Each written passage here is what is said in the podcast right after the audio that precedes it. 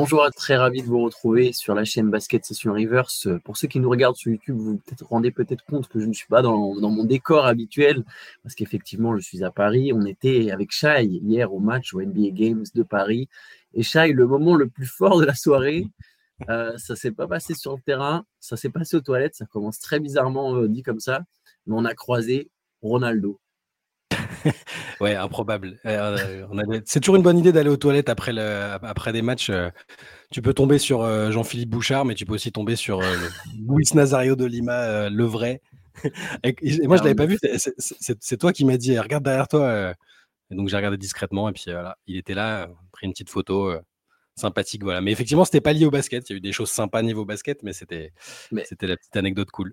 Mais ça aurait été sans doute le moment fort de la plupart des personnes qui étaient présentes à Bercy dans l'Accor Arena, parce que Ronaldo était de loin celui qui a été le plus applaudi. Il a largement gagné à l'applaudimètre, le plus ovationné, c'est-à-dire qu'il y avait quelques stars dans la salle, il y a eu Kylian Mbappé, on a vu Matt Pokora, Pharrell Williams, et après évidemment il y a eu les joueurs. Alors Donovan Mitchell parmi les joueurs est celui qui a été le plus applaudi au moment des introductions, et encore c'était pas beaucoup devant Michael Bridges et Cam Johnson. Ça m'a beaucoup surpris. Mais alors Ronaldo, c'était de très loin la plus grande ovation. C'était en mode celebrity Cam. Il était avec Beckham à côté. Pour moi c'est les deux un peu qu'on était applaudis en même temps, tu vois. Mais ouais, bah ça, après voilà, c'est un public. C'est pas le public, je pense, de connaisseurs hardcore. C'est un événement un peu à moitié people. On le savait, c'était déjà le cas aussi par le passé. Donc, mais c'est vrai quoi, quand on l'a vu à l'écran et que t'as toute la salle qui s'est mise à faire beaucoup de bruit, je crois que c'est le moment de la. À part sur quelques actions en fin de match quand c'était un peu serré, des trucs un peu spectaculaires, c'est le moment où il y a le plus de bruit dans la salle, je pense. Ouais, on n'a pas assisté au match le plus dingue, hein. C'était pas l'affiche la plus folle, tout le monde l'avait dit avant. Victoire quand même des Cavaliers contre les Nets 111-102. Ce qu'on peut retenir notamment du match, c'est la grosse perf de Donovan Mitchell. Voilà, il a mis 45 points. Je ne sais plus exactement combien il en met dans le quatrième quart-temps, mais il met un paquet de paniers dans le quatrième quart-temps. Beaucoup, ouais. Il finit à EJ, il met 4 paniers à 3 points dans le quatrième quart-temps. Et donc 45 points, 12 rebonds, 6 passes. Je continue un peu d'accuser la personne qui prend les stats de lui avoir un peu gonflé ses rebonds. Je sais qu'elle a pris beaucoup en première mi-temps, mais bon, je ne suis pas certain qu'il était à 12 quand même. Mais voilà, très belle perf de Donovan Mitchell. Oui, c'est un peu la fin de match a été un peu animée par Mitchell. Avant ça, pendant 3 quarts-temps, on n'avait pas. Bon, on s'en doutait. Hein, c'était assez logique. Les Nets ne sont pas dans une bonne dynamique. Il manquait des joueurs des deux côtés. Forcément, on s'attendait pas au match de l'année. Mais pendant 3 quarts-temps, il n'y a pas eu le match. Hein, les Cavs étaient nettement devant. Tous les deux, je sais qu'on était à chaque fois qu'on voyait Cam Thomas prendre la balle, on espérait qu'il se passe un truc, et il se passait un truc à chaque fois qu'il avait la balle. Le mec était comme sur un playground dès qu'il recevait la balle. Au début, je me souviens que tu m'as dit, mais je crois qu'il a fait qu'une seule passe là depuis qu'il est entré en jeu. Et ça faisait genre 6 minutes qu'il était là, et il avait déjà pris 5 fois plus de shoots qu'il avait fait de passes. Et c'était pas des passes décisives, hein. Juste des passes, juste faire une passe.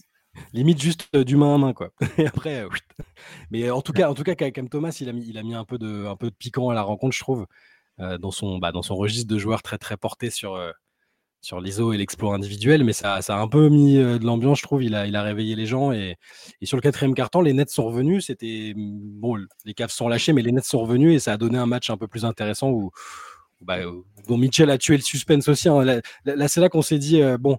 Il y a des joueurs, c'est des bons joueurs NBA, c'est des joueurs moyens de la ligue, mais tu as un joueur qui surnageait quand même, qui était au-dessus du lot, et tu voyais que c'était un all-star, un franchise player, et c'était Donovan Mitchell, quoi.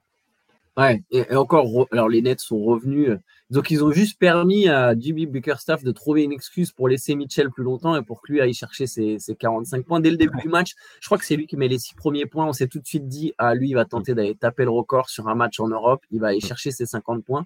Au final, bon, il s'arrête à 45 parce que bon, si ça avait été un peu plus serré, avec plus de lancers, il allait sûrement chercher les 50.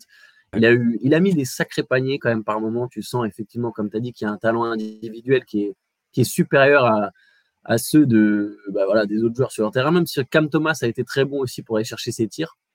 Voilà, Mitchell sur la vitesse, on l'a vu faire quelques eurosteps, prendre de vitesse tous ses vis-à-vis. Ce qui est marrant, c'est que Cam Thomas nous a dit après le match en conférence de presse, on a bien défendu sur lui. C'est pas vraiment l'impression qu'on avait, Shai. Ouais, c'est clair. On a l'impression que les Nets, ils défendaient pas des masses quand même.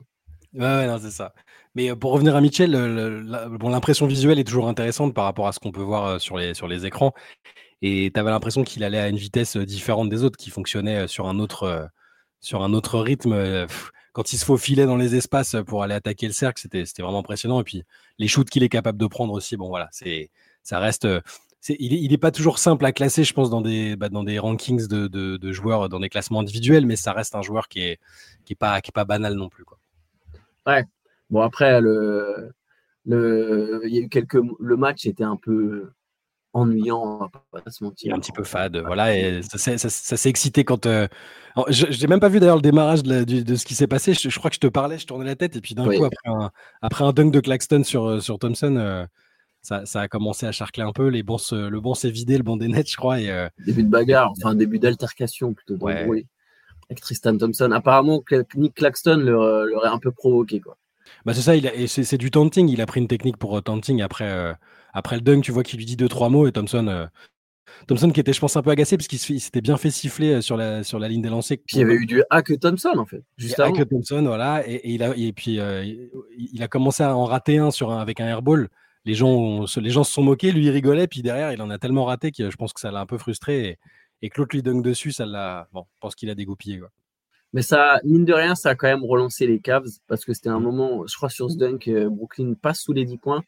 Et voilà, il y a eu temps mort, il y a eu un peu cet épisode. Et derrière, Mitchell, il a plié le match avec quelques paniers à 3 points. C'est incroyable d'ailleurs, il en met, je pense, 2 ou 3 de suite, de suite, dont un avec un espèce de step back où il arrive à se décaler de 6 mètres sur le côté, à prendre un tir contesté, il le met. Mais ouais, bon, après. L'ambiance globale de la salle, comme tu l'as dit, c'était pas le plus fou. Calderon s'est fait siffler un peu quand même au moment où il s'est présenté les NBA Legends, ça nous a fait plaisir. On s'est dit, il y a au moins 10 connaisseurs dans la salle. En sachant que quand on avait remarqué sa présence à Marcel Cerdan pendant les entraînements, j'ai dû retenir Antoine Pimel qui était prêt à sur lui pour venger toutes les années d'exaction. J'allais faire Nicolas Batoum. Voilà, Batoum. Mais bon, on a vu qu'il y avait quand même quelques supporters de l'équipe de France qui se souvenaient de ce qui s'était passé. Mais globalement, de toute façon, on connaît, on sait comment ça se passe. Beaucoup des gens qui étaient là, c'est pas des fans hardcore. Enfin, il y en a qui ont payé très cher parce qu'ils sont des fans hardcore, mais c'était forcément grand public, pas au niveau des tarifs, mais au niveau de la présence. Il y avait des gens invités, des gens qui n'étaient pas forcément des ultra connaisseurs du basket. C'est un peu la loi de ce genre d'événement. Ce sera peut-être, je sais pas si ce sera le cas l'année prochaine si les rumeurs se confirment. Oui, bah on peut parler peut-être un peu des rumeurs. Ouais. Parce que je pense que les rumeurs pour ça. Bon allez, ouais. On peut dévoiler un peu. De toute façon, Parker, il a déjà commencé à en parler. Il y aura deux matchs. Je pense même qu'il va se faire. Il va pas se faire taper sur les doigts, mais il en a dit ce qu'il devait dire. Ouais, je pense. Adam Silver avait pris un peu plus de pincettes pour faire comprendre que dans un futur proche, il misait de jouer multiple games. ESPN est resté là-dessus. Parker lui a mis les deux pieds dans le plat. Il y aura a priori 2 matchs, donc ce sera sans doute un. Voilà, les deux mêmes équipes elles vont venir, elles vont jouer soit un back-to-back, soit 2 matchs en 3 jours. Je pense pour la NBA, c'est une occasion de remplir 2 fois la salle parce qu'on connaît déjà plus ou moins l'équipe. C'est les Spurs. Donc, il y aura les Spurs et il y a d'autres rumeurs qui circulent. Je ne sais pas à quel point on peut. Non, mais c'est des rumeurs. On peut dire que ce sont que des rumeurs, mais le bruit de couloir, c'est que donc ce serait les Spurs en back-to-back contre une équipe de l'Est qui, pour l'instant, serait Indiana, mais c'est vraiment, pour l'instant, c'est de la spéculation. Silver n'a pas confirmé. Et pour la salle, ce n'est pas arrêté non plus. Ils ne savent pas s'ils vont refaire Bercy ou s'ils vont voir plus grand, peut-être à Nanterre notamment. On sait que c'était. C'est le fief de Wembanyama. Voilà. Donc. C'est pas du tout une annonce. De toute façon, tout le monde a vu l'annonce sur les Spurs qui devrait y être et je pense que la NBA va tester un peu aussi la température. Et après, Tony Parker avait l'air d'être affirmatif sur le côté back-to-back des Spurs. Et logiquement, il est plutôt bien informé sur ce qui se passe à San Antonio et il est en relation. Il a discuté avec Silver avant le match d'ailleurs. Donc bon, on en reparlera quand ce sera officialisé, mais ça sent la plutôt bonne nouvelle. Et après avoir eu des matchs dont l'affiche n'était pas ultra excitante. Chicago-Détroit l'année dernière, c'était des équipes historiques donc il y avait toujours cet attrait là, mais celui de cette année par la force des choses c'était compliqué là. San Antonio, quel que soit l'adversaire, et si en plus c'est une équipe comme les Pacers, ça risque d'être sympa. Ouais, de toute façon la NBA a sans doute envie de mettre le paquet parce que je pense que ils ont forcément vu ou entendu d'une manière ou d'une autre que l'affiche a été critiquée. La NBA lit quand même ce qui se passe. Bien sûr. Je ne dis pas qu'ils lisent tous les tweets, mais il y a eu même des articles dessus. Elle est consciente. Voilà, les équipes ont essayé de jouer le jeu, mais bon, les Nets sont quand même limités. Les Cavaliers, il leur manque des stars. Il y a eu du match où on a vu quand même beaucoup d'actions. C'est une passe, un tir. Bon, les Cavs ont eu un peu plus de circulation, mais c'était pas. Ça me fait penser à ce que disait Théo quand il était tombé sur Indiana-Boston.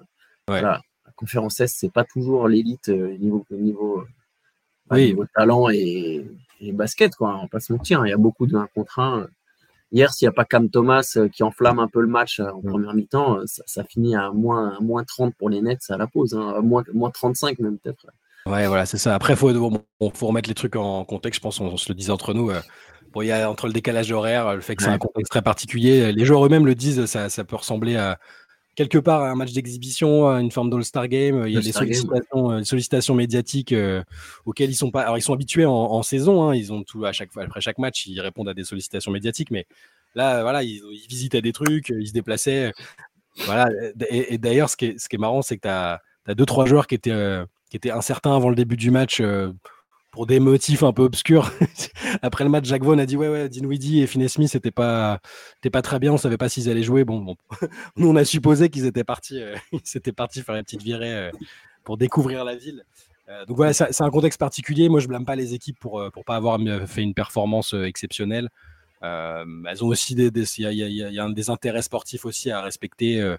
Ils peuvent pas transformer ça en concours de dunk. D'ailleurs, je sais pas au bout de combien de temps il y a eu un dunk dans le match. 3e carton. Je pensais à des amis qui sont venus avec leurs enfants et qui connaissent pas forcément beaucoup le basket et pour lesquels un match de basket spectaculaire ou réussi, c'est là où il y a des dunks et des actions comme ça.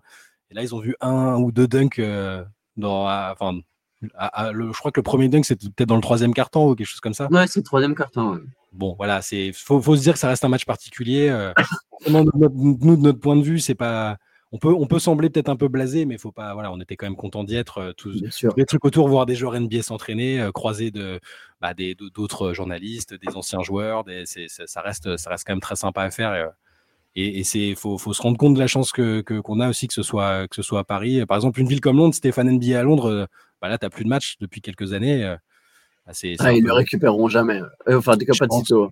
Je pense parce que tous les deux, on en avait fait un, pas la même année, mais en termes d'ambiance, c'est pareil. C'est pas un pays avec une forte culture basket. Et c'était beaucoup de spectateurs, de joueurs de foot qui étaient venus se montrer. L'ambiance n'était pas délirante non plus. Donc, on a de la chance. Je pense que pendant quelques années encore, il va y avoir des matchs à Paris. Et faut quand même pas bouder notre plaisir là-dessus. Clairement, tu as tout à fait raison, c'est une atmosphère spéciale. Et alors, pendant quelques années, je ne sais pas, il y a eu beaucoup de questions. D'ailleurs, il y a des journalistes de partout, hein, de Grèce, d'Allemagne, énormément de journalistes allemands. Beaucoup de journalistes allemands étaient présents. Ouais, tu n'as pas été dépaysé à chaque fois. Tu te donnes la tête, genre, mais je suis à la maison. Quoi, ça parlait beaucoup allemand. Eux ont évidemment posé une question pour savoir si ça viendrait en Allemagne. Ils ont des infrastructures souvent plus modernes que les nôtres. À Munich, la salle, elle est incroyable, au Didome. Ouais. Je serais pas du tout surpris que Munich finisse par récupérer son match ou Berlin, mais je m'étonnerais même pas que ce soit Munich et pas Berlin d'ailleurs. Ça monte beaucoup le basket en Allemagne. Ils sont champions du monde. Le Magic joue à l'Est. Il peut y avoir un petit Orlando, un moment qui passe avec Franz Wagner. Orlando-Toronto, même si Schroeder est encore à Toronto, même s'il s'agit. Je serais pas surpris que ça vienne pas si tard que ça. Alors peut-être ça commencera juste par des matchs de pré-saison, mais si à un moment ils sentent qu'il y a un public, Munich organise déjà des matchs NFL. Ouais. Voilà, c'est pas exclure. C'est pas exclure, à mon avis. Si Orlando vient à Munich, tu me gardes une place sur le canapé. Hein. Bah, non, dans la salle, Shai. Très bien. Ah oui, pour dormir, mais oui, pas de souci. Oui. Bon, allez, il y avait quand même d'autres matchs au programme. Si tu veux qu'on reparle du NBA Game, on pourra toujours revenir dessus, mais on peut aborder brièvement les autres matchs de la nuit. Il y a eu un paquet de cartons. Très grosse victoire de Milwaukee contre Boston. Milwaukee qui avait besoin de se relancer, bah voilà, c'est fait. Ils ont écrasé les Celtics 135-102. Les Celtics c'était pourtant au complet, hein, il y a leurs 5 majeurs.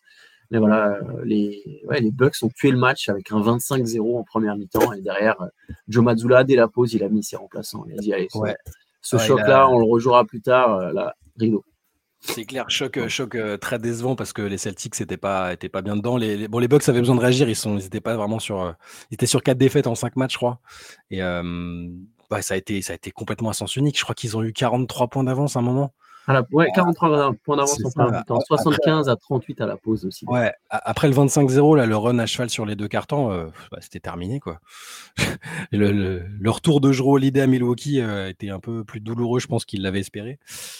Mais ouais, les Bucks ont réagi, c'était tout à leur honneur, et les Celtics... les Celtics, ils sont pas fait violence parce qu'ils ont quand même encore trois victoires d'avance en tête de la Conférence Est.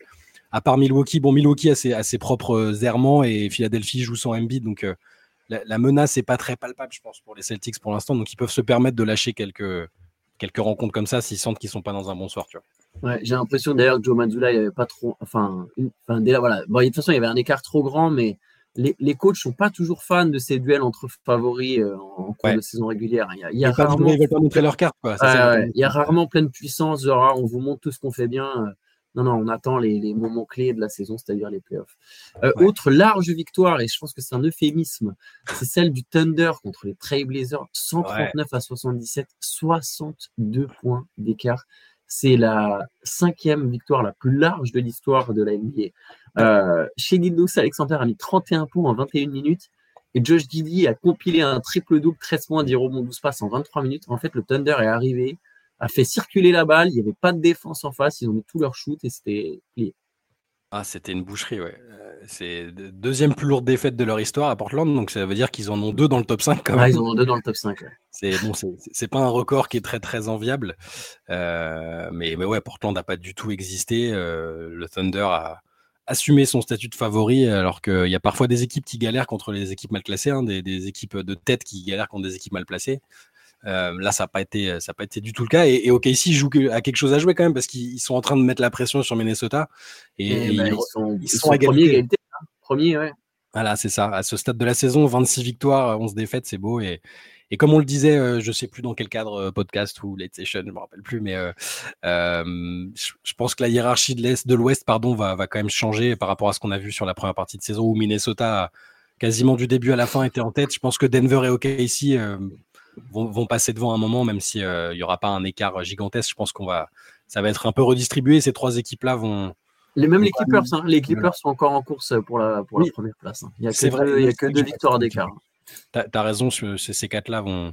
Alors, je veux pas décourager les fans de Minnesota en disant qu'ils vont finir 4e, ce qui serait pas catastrophique parce que t'as quand même l'avantage du terrain, mais ouais, je pense que la hiérarchie va bouger et que ça va... Je vois bien une lutte au OKC-Denver pour les 2 premières places et peut-être les Clippers qui s'en mêleront, mais j'ai un peu moins confiance en leur...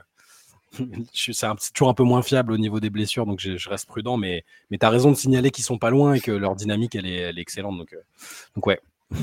Yes, à voir. Allez, un carton individuel cette fois-ci, et c'était quand même une sacrée perf, c'est celle de Kyrie Irving. Il a mis 44 points avec 10 passes en l'absence de Luka Doncic, et surtout les Mavericks ont battu les Knicks, et battre les Knicks, aujourd'hui, c'est pas une chose aisée. Ils étaient sur 5 victoires de suite, ils n'avaient pas encore perdu une seule fois depuis l'arrivée d'Oggi Anunoby. C'est une équipe qui tourne super bien, le fit est très très bon, le fit d'Anunoby. Ouais. Et là, les Knicks se sont inclinés 128 à 124, mais il a fallu quand même un très grand Kyrie Irving. Ouais, les Knicks étaient menés, je crois qu'ils avaient 18 points de retard à la mi-temps, et après ils ont, même dans la défaite, ils ont quand même réussi à revenir, ils sont revenus à 1 point. Ils sont menés de 19 à 7 minutes de la fin. Ouais, juste avant la dernière minute de jeu, il y a DiVincenzo qui met un panier à 3 points. Ouais, je crois que c'est à 3 points. Pour revenir à 1 point, 102, 101. C'est leur 24-5. Ils ont passé un 24-5 en quelques minutes. Voilà, et à la fin, tu as Josh Green qui remet un shoot et du coup, ils reprennent le large. Mais les Knicks sont quand même battus. Il faut quand même souligner qu'il n'y avait pas Luka Doncic, qu'il n'y avait toujours pas Derek Lively. Donc, il y a eu, comme tu le disais, Kyrie a fait un match énorme. Il n'y a pas Dante Exum non plus. Il n'y a pas Dante Exum qui joue, c'est vrai qu'il joue beaucoup cette année. Et Kyrie, ce qui est formidable, c'est que si vous nous écoutez, vous savez à quel point j'ai pu être agacé par Kyrie dans un passé récent. Je rêvais qu'on retrouve juste le Kyrie qui se concentre sur le terrain et qui ne fasse pas moins parler de lui en dehors pour d'autres choses. Bah là, c'est exactement ce qu'on a. Il est totalement concentré sur le terrain et quand tu regardes les matchs, je l'avais déjà dit l'autre jour contre je ne sais plus quel adversaire où je l'avais trouvé magnifique. Bah là, c'est pareil. Enfin, 44 points, 10 passes à 15 sur 26. Et toujours cette fluidité, cette esthétique unique. C'est un joueur unique, magnifique à voir jouer. Et en plus, là, il arrive à porter l'équipe contre un adversaire très, très fort et sans Doncic. Donc, c'est super pour les Mavs et c'est génial aussi pour les fans, je trouve. Après, tous les fans n'ont pas abandonné Kyrie, hein, et moi je ne l'avais pas abandonné, j'espérais juste qu'on reparle surtout du Kyrie basketteur, et c'est ce qu'il est en train de faire, et il faut le reconnaître, cette année, il est vraiment très bon. Les derniers matchs de la nuit, c'était la victoire des Suns sur le parquet des Lakers, une réaction là aussi pour Phoenix qui gagne 127-109. Très grosse perf de Bradley Beal, 37 points, c'est un peu son match référence là depuis son arrivée à Phoenix. Il y a 18 points de Kevin Durant et il y a 31 points de Devin Booker. Donc voilà, à eux trois, c'est le big three. Il n'y a pas un autre joueur qui met 10 points du côté des Suns. Nurkic, il est à 9 et voilà, c'est le quatrième meilleur marqueur. Mais le big three qui a fait la différence, à eux trois, ils mettent quasiment autant de points que les Lakers. Les Lakers, c'est l'inverse, il n'y a pas un joueur qui s'illustre, même LeBron finit à 10 points, 13 points pour Anthony Davis, bon, il y a 19 points en sortie de banc de D'Angelo Russell, mais bon, une partie c'est qu'on s'est plié, donc voilà, match à sens belle unique. Victoire des Suns, match à sens unique et belle victoire des Suns qui se relance un petit peu. Ouais, ils ont eu 32 points d'avance à un moment, dans le quatrième. Darvinham avait déjà vidé son banc, LeBron met 10 points juste pour préserver la série, je crois. Il a 10 points. 10 points, 9 passes, mais alors là on a retrouvé les Lakers d'avant leurs deux matchs, les deux matchs qu'ils ont gagnés juste avant. Là c'était sans énergie, c'était sans idée, même contre une équipe des Suns qui est pourtant elle aussi portée par des individualités, mais qui n'a pas encore vraiment un style de jeu très collectif et très marqué. Les Lakers c'était quand même pas fou, et c'est la 11e défaite en 16 matchs pour les Lakers depuis qu'ils ont gagné la NBA Cup. Alors, je sais que ça les agace beaucoup quand on reparle de cette NBA Cup, parce que LeBron, l'autre jour, il s'est un peu fâché en disant « Non, mais les gars, en gros, c'était que deux matchs, ça n'a rien changé. » Je sais pas, moi, je pense que ça a quand même eu un impact, pas sur la fatigue ou quoi, mais sur le côté, on a un moment d'euphorie en milieu de saison, et derrière, il y a une redescente. Et c'est pas si facile que ça à gérer, et il le gère pas très bien, je trouve. Alors il y a eu du mieux sur les deux matchs d'avant, mais là clairement c'était pas fou, et t'as raison de parler de Bradley Beal, car si c'est cette version là de Bradley Beal que les Suns ont jusqu'à la fin de la saison, le temps, ils vont avoir le temps de trouver bien leurs repères ensemble et d'enchaîner les matchs. Là, ça change quand même pas mal de choses. C'est-à-dire quand les trois sont ensemble, quand t'as Kevin Durant, Bradley Beal, Devin Booker, il y a personne qui peut défendre là-dessus. De manière décente. Donc, faudra voir si les autres après se mettent aussi au diapason, et si collectivement ça tient la route. Mais c'est quand même difficile. C'est difficile à jouer. Si t'es pas dans une bonne dynamique, tu te prends Bradley Beal, Kevin Durant et Devin Booker. Voilà, bon courage. Ouais, c'est clair. Il y a énormément de talent. Après, cette équipe, j'ai quand même énormément de mal à y croire. Mais bon, ils vont pas être simples à jouer en playoff. Parce que je pense que pour le coup ils sont quand même un peu mieux, il y a des puissances sur le déclin là. On a les Suns, les Lakers, les Warriors, c'est quand même 3 des 4 derniers finalistes à l'ouest, à chaque fois avec une superstar historique, que ce soit Curry, Kevin Durant, LeBron James. Donc voilà, il y a un peu un changement de génération. J'ai l'impression que les Suns sont quand même la seule des 3 équipes qui est capable un petit peu ça me fait, voilà, je sais que pourtant j'ai souvent milité pour les Warriors, mais attends, c'est pas fini, parce qu'avec ce qu'on a vu hier, visiblement Curry est le seul joueur intransférable des Warriors. Ouais. On va voir si c'est juste des menaces, un coup de pression, genre bougez-vous ou tout le monde va être tradé, ou s'il y a vraiment s'il se pose vraiment la question de lâcher même peut-être des joueurs historiques. On verra, on en reparlera, parce que la trade deadline arrive et qu'on traitera ça en long et en large, mais la question va se poser, ouais. Yes, écoutez, on va se laisser là-dessus. On va se retrouver demain pour le 6e CQFR, ce à quoi il fallait répondre. Hein. Voilà, on répond à vos questions tout au long de la semaine. Vous les envoyez sur CQFR.arrive, pardon. J'ai plus l'habitude. T'es contaminé, ça y est, tu m'as rendu pour ça. CQFR.reverse@gmail.com. Voilà, vous envoyez toutes vos questions et nous, Théo les sélectionne et on y répond. Donc voilà, ça sera posté demain. Et écoutez, je vais vous souhaiter à tous un très bon week-end. Ouais, bon week-end. Ciao, ciao.